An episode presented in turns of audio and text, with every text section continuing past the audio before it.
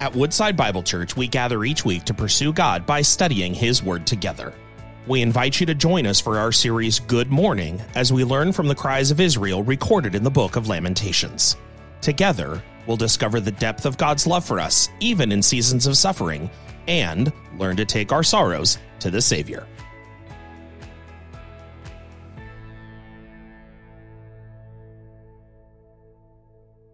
It was about 15 years ago, um, around this time, that I was driving in a car and I got a phone call from my wife. And after a brief conversation, I hung up the phone. I punched my steering wheel as hard as I could, and I yelled no into the empty void driving by myself. Just two months prior, Alicia and I had found out we were newly married. We were about four months into marriage that uh, we were unexpectedly pregnant.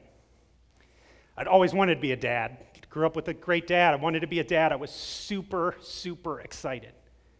But the day before I got this phone call, my wife headed out to Chicago for some work, and while she was on that trip, began to have complications. To save you the long story, the phone call that I got that evening was that she called me to inform me that the baby had passed and that she had had a miscarriage. And I remember driving in that car that night just feeling incredibly overwhelmed. I was angry, I was sad, I didn't know how to respond. I just kept driving, kind of trying to stifle whatever the emotions. I wanted to yell, I wanted to scream, I wanted to throw something. I kept thinking to myself, how on earth could this happen?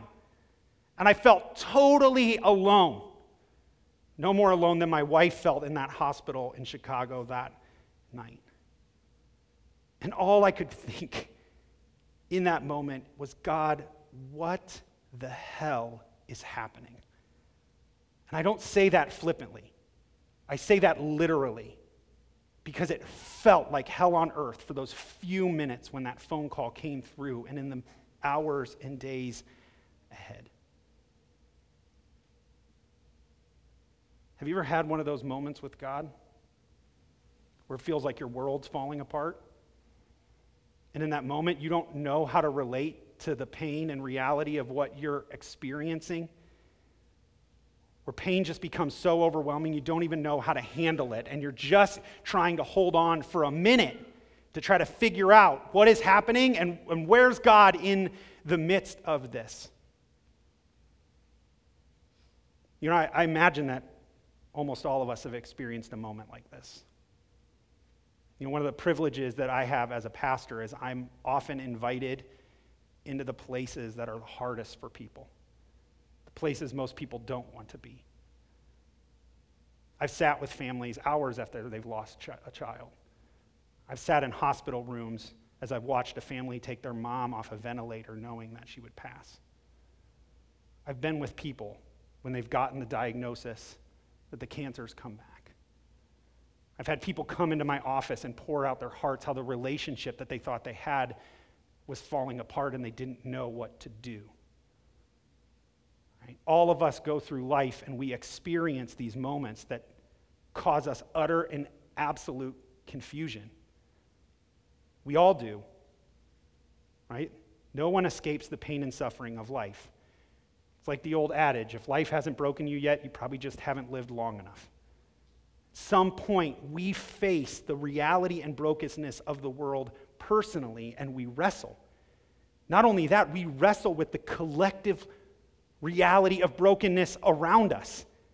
Things like death, abuse, poverty, wars, crime, genocide, racism, famine, plague, and all other sort of destructive reality force us often to wrestle with a world that is absolutely broken and suffering. And yet, in the midst of that, we're trying to figure out how we can sing songs like, Everything you do is for good.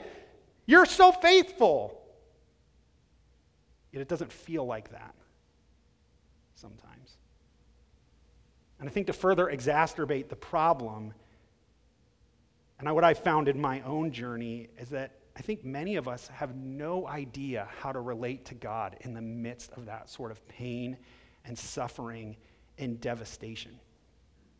Often, when we're faced with that stark contrast where it feels like the wheels are falling off. We struggle to know how do we navigate the path of discipleship? What does this actually look like?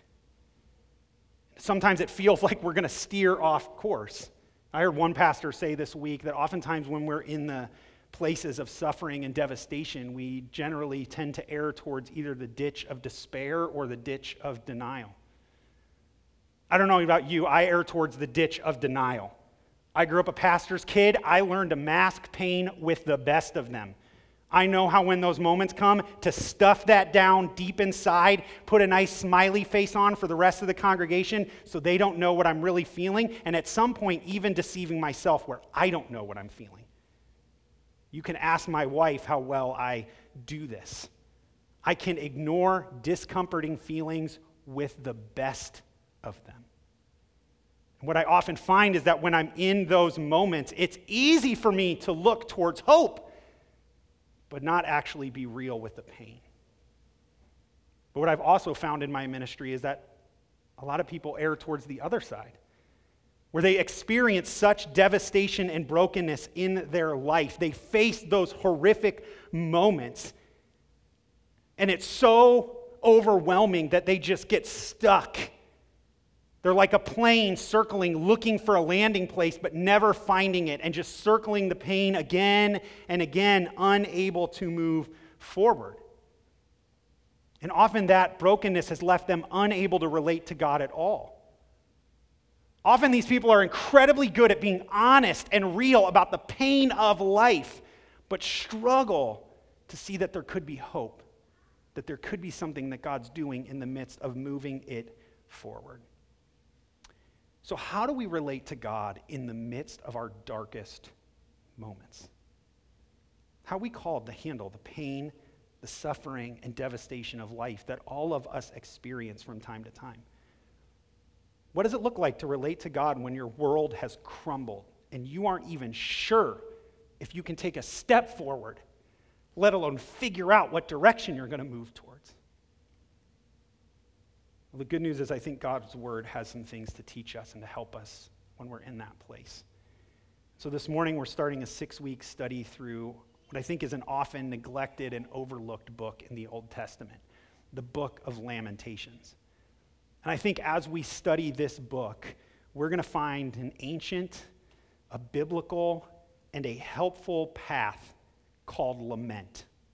And lament is what helps us be honest with the pain of life while also looking towards the hope that God brings in our hardest and worst moments.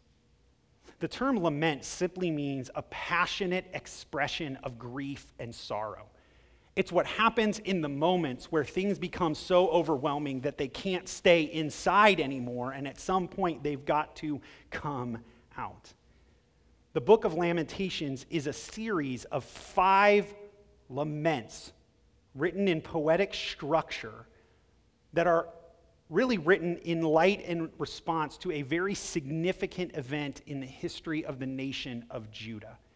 In order to understand a little bit of where this book goes and why it's important for us to kind of step into it and how it can help us, it's good for us to know a little bit of the background. So, the nation of Judah, it was originally part of the nation of Israel, which was one people that God formed and called, rescued out of Egypt, and formed as his nation, his light to the nations, his covenant people and community. They were originally one nation, but in the failing of their kings, they split into two nations the nation of Israel in the north and the nation of Judah in the south. In the midst of Judah was the center of the worship of the Jewish people, the city of Jerusalem with its temple where God's presence dwelt among his people. But ultimately, while both nations would walk paths of rebellion, the nation of Judah would experience a devastating reality in around 586, 87, depending on when you date it, BC. The Babylonian Empire, which was the major world power at the time in the ancient Near East, responded to the nation of Judah with invasion. They would lay siege to the, not only the nation, but its capital city. The Babylonians would completely destroy Jerusalem brick by brick. They would set fire to the temple and burn it to the ground. They would remove its treasures, and worse, they would take Israel into captivity to serve them as slaves and to be removed and exiled from the land. For Judah, this was a horrendous experience for the people, one that left a permanent mark on their psyche. If you could take any of our kind of major historical events, think 9 11, think Pearl Harbor, think some of these major moments in our history, what happened in the Babylonian siege of Jerusalem is that multiplied by the effect on an entire nation that's laid to waste. It's incredibly devastating, the greatest devastation that they had ever experienced. And the author in Lamentations writes in response to this historical event. The author of Lamentations, some think is Jeremiah, although it's never explicitly stated, writes to essentially lament, to express the grief and anguish of what the nation experienced in that captivity and moment. And he does so with a highly poetic structure. Just to give you a lay of the land of where we're going, there's five basic lament poems in the book of Lamentations. Three of those poems, chapters 1, 2, and 4 in your Bible, are acrostic poems, meaning they follow a structure where each stanza begins with a subsequent letter of the Hebrew alphabet. There's 22 Hebrew letters, there's 22 stanzas in 1, 2, and 4. Chapter 3 is the middle and kind of pinnacle of the book where that acrostic uh, style gets emphasized, where it now contains an acrostic section, but where each line starts with the same letter three times. So if in 1, 2, and 4 it goes A, B, C, D, E, F, G in Hebrew, in chapter 3 it goes A, A, A, B, B, B, C, C, C, D, D, D. It emphasizes and sits as the center of the book. Chapter 5 then releases all form of the acrostic poetry and essentially becomes a free form lament that's written. Now, at some point you're like, why does it matter that we got to talk about ancient Hebrew poetic structure in this book, right? Well, I think it matters because what I want us to see and what's important for us to realize when it comes to Lamentations is that this is a very well thought out book when it comes to lament. It is both an instruction, but it also serves as an instruction for an expression and an instruction for us. The author is not haphazardly expressing his pain at the experience of the nation. He's not just jotting down his emotional kind of whims in response. No, he's thought deeply and is bringing a deep sense of lament to God. The book covers the totality of pain and suffering. As one commentator put it, Lamentations expresses sorrow from A to Z. But the fifth chapter also shows that sometimes our sorrow doesn't fit into nice, neat packages. The book leaves room and space for those deep moments where maybe it doesn't fit the form that we like. The pinnacle of the book is chapter 3, which, as we experience this study over the coming weeks, points us towards hope and is a dynamic climax within the story, but it doesn't end there. In fact, it goes right back in 4 and 5 into the reality of the suffering that they experience. Lamentation doesn't take our pain and wrap it up with a nice bow, slap a sticker on it, and say it's all okay. Instead, it deals with the raw reality that we face when we hit the hardest moments of light, and yet it does still bring hope in the midst of it. There is a ton that we can learn from this book about how we navigate the most devastating moments of life, and we're going to unpack that over the weeks to come. But this morning, we're just going to simply begin in chapter 1. And we're just going to look at the first 11 verses and kind of let Lamentations lead us into the journey and place of lament. And what I want you to kind of see as we begin to unpack this text, and we're going to unpack it verse by verse over these first 11 verses, but I kind of want to give you the big idea that I want us to move towards in this. What Lamentations, I think, does from the beginning is it reminds us that lament allows us to honestly ask God the hard questions. Lament allows us to honestly ask God the hard questions. Lament does not skirt from the issue of suffering, It doesn't avoid God on one hand, and it doesn't avoid our problems on the other. You know, often when we're in the midst of suffering and devastation, when we're grieving, our mind is filled with questions. We feel confused, devastated, at a loss, wondering what's up and down and where and right and left and what to do. I can't even imagine what Judah must have been feeling in response to the siege of Jerusalem. But what the author of Lamentations teaches us that in those moments, we don't have to run from those questions. We don't have to ignore what we're wrestling with. Instead, what lament invites us to do is to bring our hard questions honestly before the Lord. And in these first three chapters, I think it encourages us to think about three hard questions that we can bring when we're in seasons of lament. The first one comes right away at the beginning of the first verse. Look at the text with me. It says, How? Okay, stop there. I went so far in. But this word is crucial to understanding the book. The word that's translated how in your Bible is a very specific Hebrew word. It's the word echeh.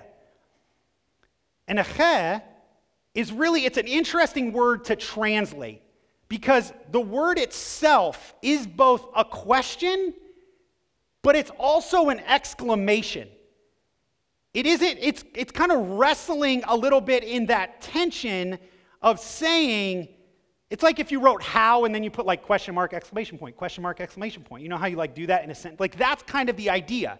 It's both trying to make a statement and a question. And it's a key word in the biblical lament, both in this book and the Psalms when we see it.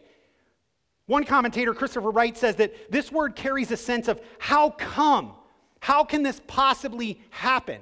So, from the very get go, we're forced with the question of how in response to what he has experienced. And I think in many ways it leads us for the first question that we need to wrestle with when it comes to the journey of lament. How could this happen? And in the first three verses, he essentially elaborates and expresses how Jerusalem could experience this reality. Look again, it says, How lonely sits the city that was full of people. How like a widow she has become. She who was great among the nations, she who was a princess among the provinces, has become a slave. She weeps bitterly in the night with tears on her cheeks. Among all her lovers, she has none to comfort her. All her friends have dealt treacherously with her. They have become her enemies. Judah has gone into exile because of affliction and hard servitude. She dwells now among the nations, but finds no resting place. Her pursuers have all overtaken her in the midst of her distress. The prophet, as he begins to speak, he begins to question how? How are God's people experiencing this in this moment? He expresses the devastation that Jerusalem and Judah experiences and likens it to a widow who has experienced the grief of losing someone she loves so dearly. In fact, what you will find is that Lady Jerusalem is a character throughout the Lamentations in wrestling through the pain that was experienced on God's people. But it's not just that she's like a widow. Not only that, how could it be that she's like a princess who's now become a slave? Someone has moved from the highest of positions in God's favor to seemingly the lowest. Not only that, Lady Jerusalem is likened to an unfaithful wife whose lovers abandon her and whose friends are gone. From the get go, the author begins to relate the devastation and reality of what God's people were experiencing in this moment. Not only are they experiencing that, what he points to in verse 3 is they're experiencing a reversal of the work that God did among them. If you remember, the shaping identity of God's people is the Exodus, where God steps in to their slavery in Egypt and redeems them out of their slavery and brings them to the promised land. But what happens in verse 3 is the opposite. They're being taken from the promised land back into exile and slavery. Where God had brought them to a land of rest, they now have no rest. Where they were free from their pursuers, they've now been overtaken. And the question that lingers over all of this is the question of how can this be?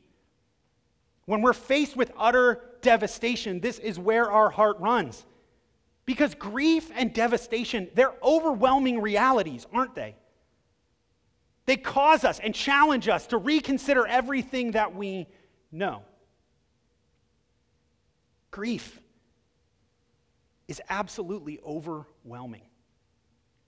C.S. Lewis is one of the most articulate Christian apologists, probably of the last 100 years or so.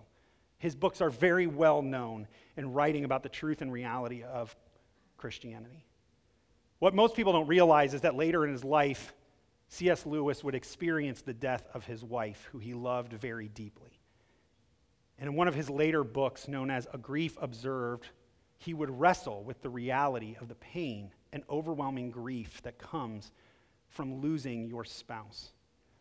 And at the beginning of that book, Lewis describes, I think, the overwhelming nature that we feel when we hit moments of devastation.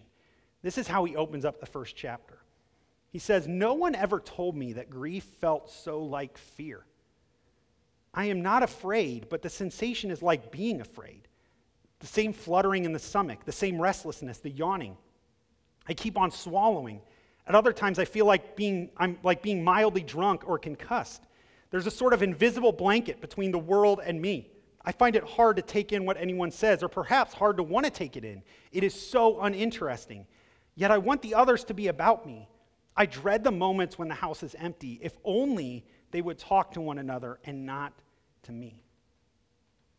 Grief has that overwhelming, paralyzing effect. And the reality is, sometimes if we're not careful, we can get stuck in that place.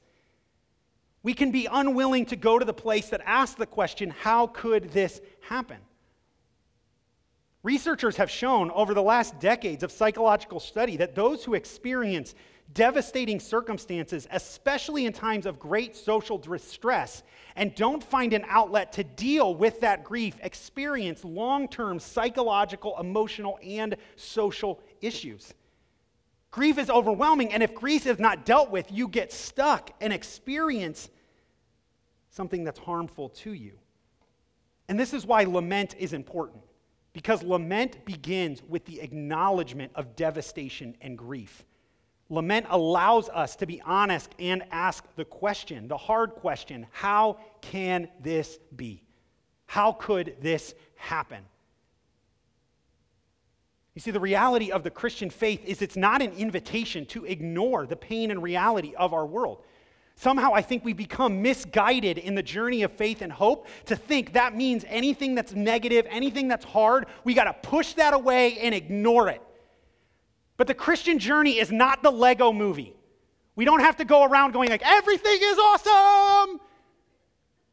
No, when you lose, when you're devastated, it's okay to ask the question how can this be?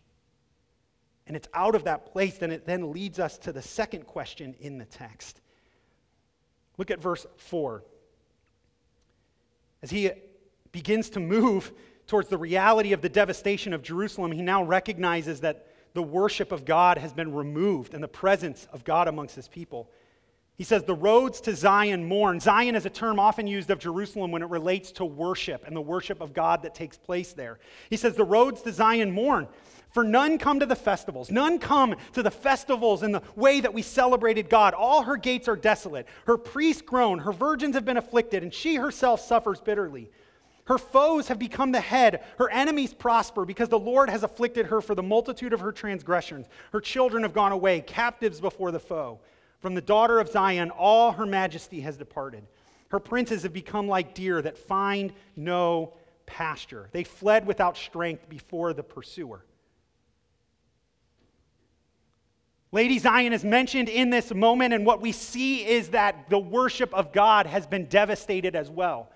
Where the presence of God in the temple stood that filled the city, it's now been turned to ruin. God's presence is found no more. Jerusalem is left utterly desolate. But it even continues to get worse as he expresses his lament.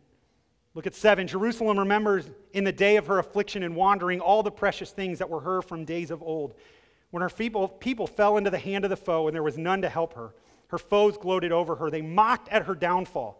Jerusalem sinned grievously. Therefore, she became filthy.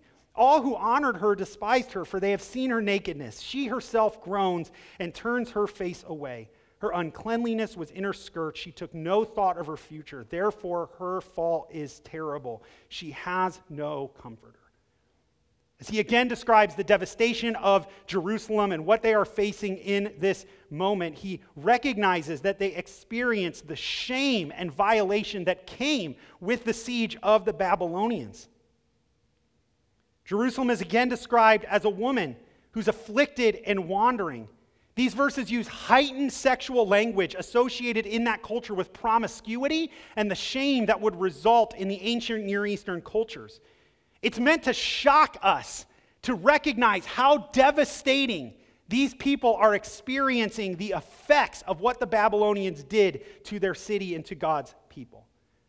And at the end, it forces us to ask the question that seems inherent behind the text what did they do to deserve this if it's this bad? And sometimes that's another question that we have to encounter in the journey of our own lament. What did I do to deserve this?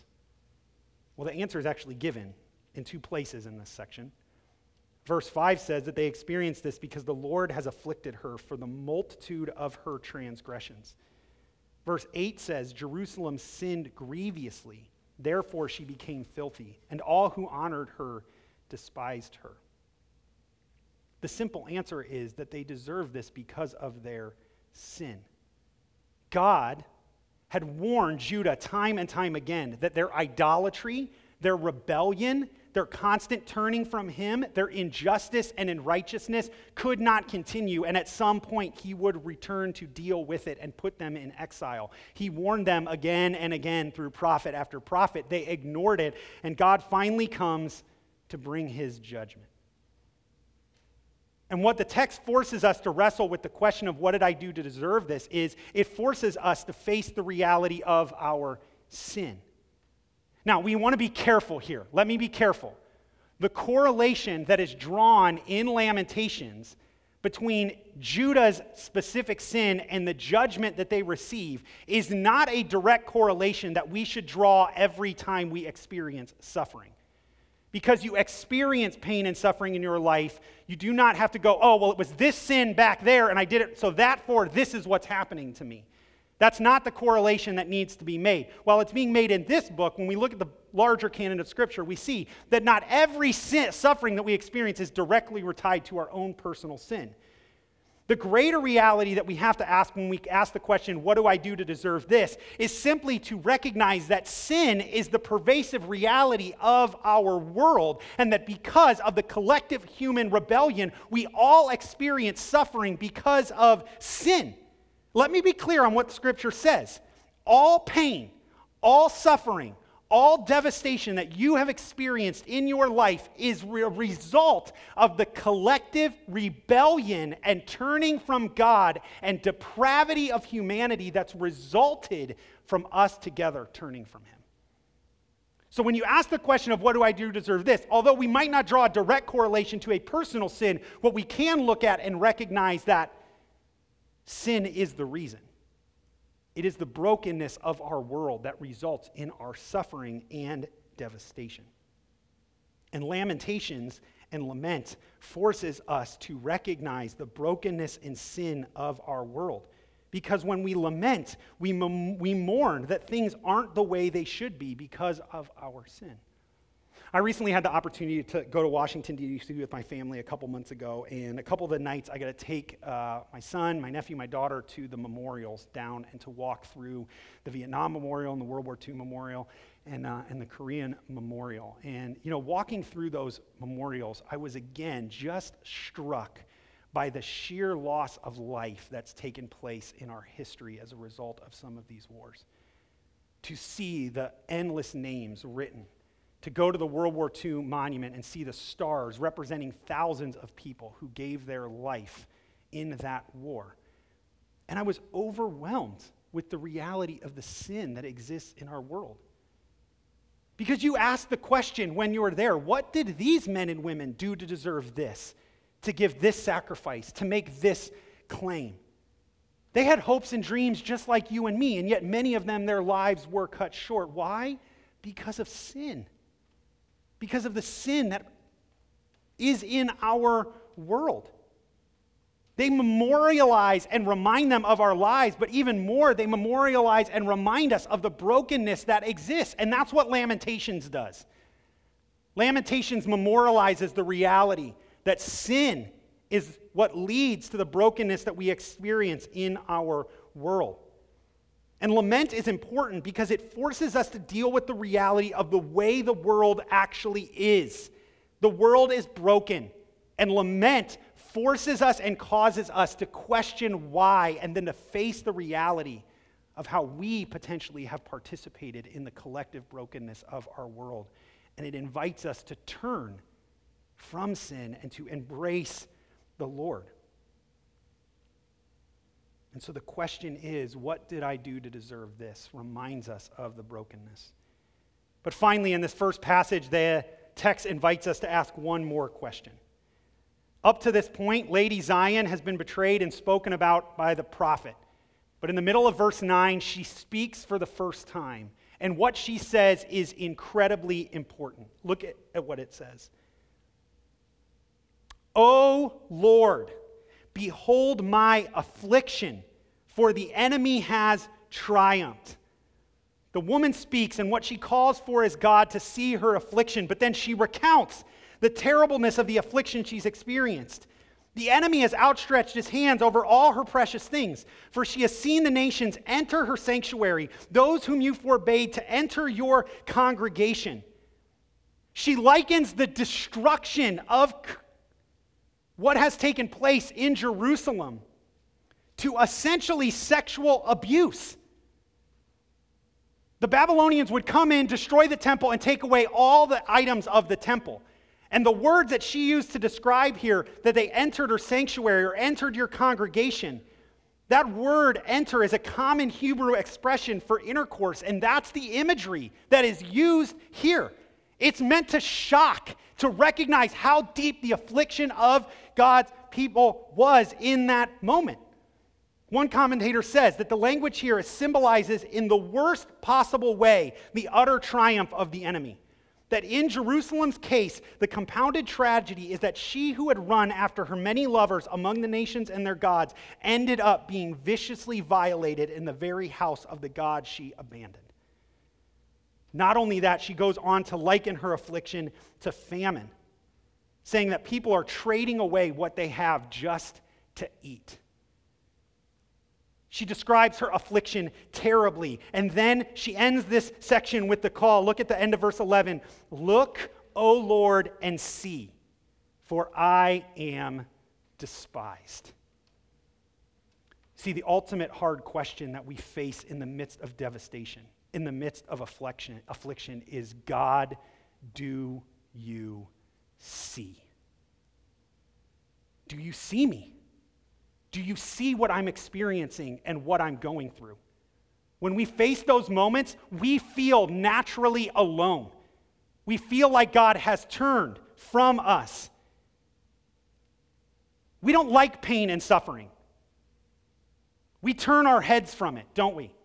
Like, if you ever go on YouTube and watch a YouTube video of like one of those fail videos where like skaters wipe out, right? If you're like me, it's like as soon as the ankle hits the ground and starts to go the wrong way, you're like, ah, I'm out, like, I'm done, right? Like, to actually stare into the depth of even a glimpsing moment of brokenness, let alone the incredible pain that surrounds us in any moment, makes us uncomfortable. We turn from it. And yet, the thing we want more than anything in the world when we are in the place of devastation is for someone to see us, to truly see us in our pain, and to acknowledge the suffering and affliction that we're experiencing. And that's what Lady Zion calls out for. Do you see me, God? Look at this evil. Look at what I'm going through. Look at what the world has done for me. Have you turned your head or do you see me? See, lament causes us to ask the question God, do you see? And if you see, will you intervene and do something about it? Or am I just left here on my Lament is an important part of the journey, as we'll continue to see. Because not only does lament allow us to honestly ask God the hard questions, lament also brings us to the place to see the depth of God's response to those hard questions. Ultimately, Lamentations is written on the front side of the cross. And God's answer of whether or not He sees us in our pain and suffering is ultimately answered through the life and death of Jesus Christ. Because it's the gospel that reminds us that God does see us in our deepest pain and that God has done something about it and responded. And that the way that God has responded is by embracing the deepest parts of affliction and devastation.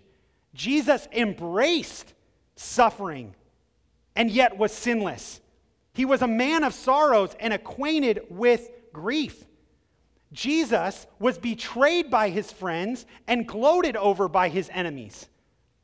He was led away as a captive by, by an occupying Roman government. He was pierced and desecrated. He was crucified, hung naked on a cross of wood as a rebellious criminal, even though he was innocent. Jesus walked the path of suffering so that we could take our questions to the cross and see God's answers. We should gaze upon the cross and lament, asking, How could this happen? That the sinless Son of God would die in our place. We should gaze upon the cross and ask, What did he do to deserve this? Knowing that we deserve that death, yet he took it for us. And we should gaze upon the cross and lament, asking, God, do you see? Realizing that the Father turned his face away and that Jesus felt forsaken enough to say, My God, my God, why have you forsaken me? So that you wouldn't have to be forsaken in your suffering. The questions we ask in lament not only allow us to face the reality of our own pain and suffering, they invite us to ask those questions of God's response and to see his answer, to see the deep work of the cross and how it brings hope to our souls. And as we journey through this book, we are only going to see more of how God works in that reality. But what I want to invite us to this morning is to simply step into and embrace the journey of lament. What's your own journey of suffering? What have you experienced that you need to bring honestly before God and to wrestle with those questions? What is it that you're facing now or have faced or may face in the future that you need to begin to wrestle with the reality of what God's word says? So, as we respond, I just want to give us a minute, just a minute in the quietness of our own heart to be honest with the Lord. What is it? What's the journey of lament that you need to embrace? Maybe you want to just jot that down on a piece of paper. Maybe you just want to pray silently for a minute. Daniel's just going to pray, and we're just going to have a moment. You can bow your heads, close your eyes, whatever you need to do, but just focus. Be honest with God for one moment. Step into the journey of lament, and you'll begin to see that God wants to lead you to a greater place of seeing how Christ can meet you where you're at. So let's just take a minute, and then I'll pray for us in a second, if you would.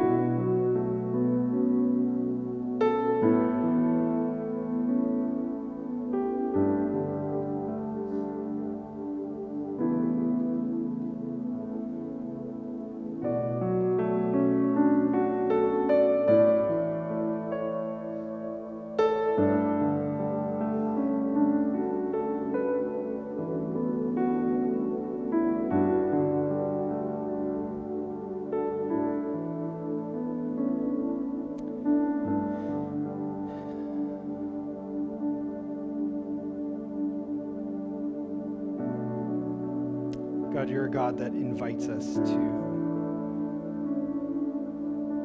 to a place of authenticity to a place where we can be vulnerable with you. I'm thankful that you're not a God that hides from pain and that you don't expect us to either. But that in fact you invite us to share, to cry out, to lament the pain and suffering that we experience in our lives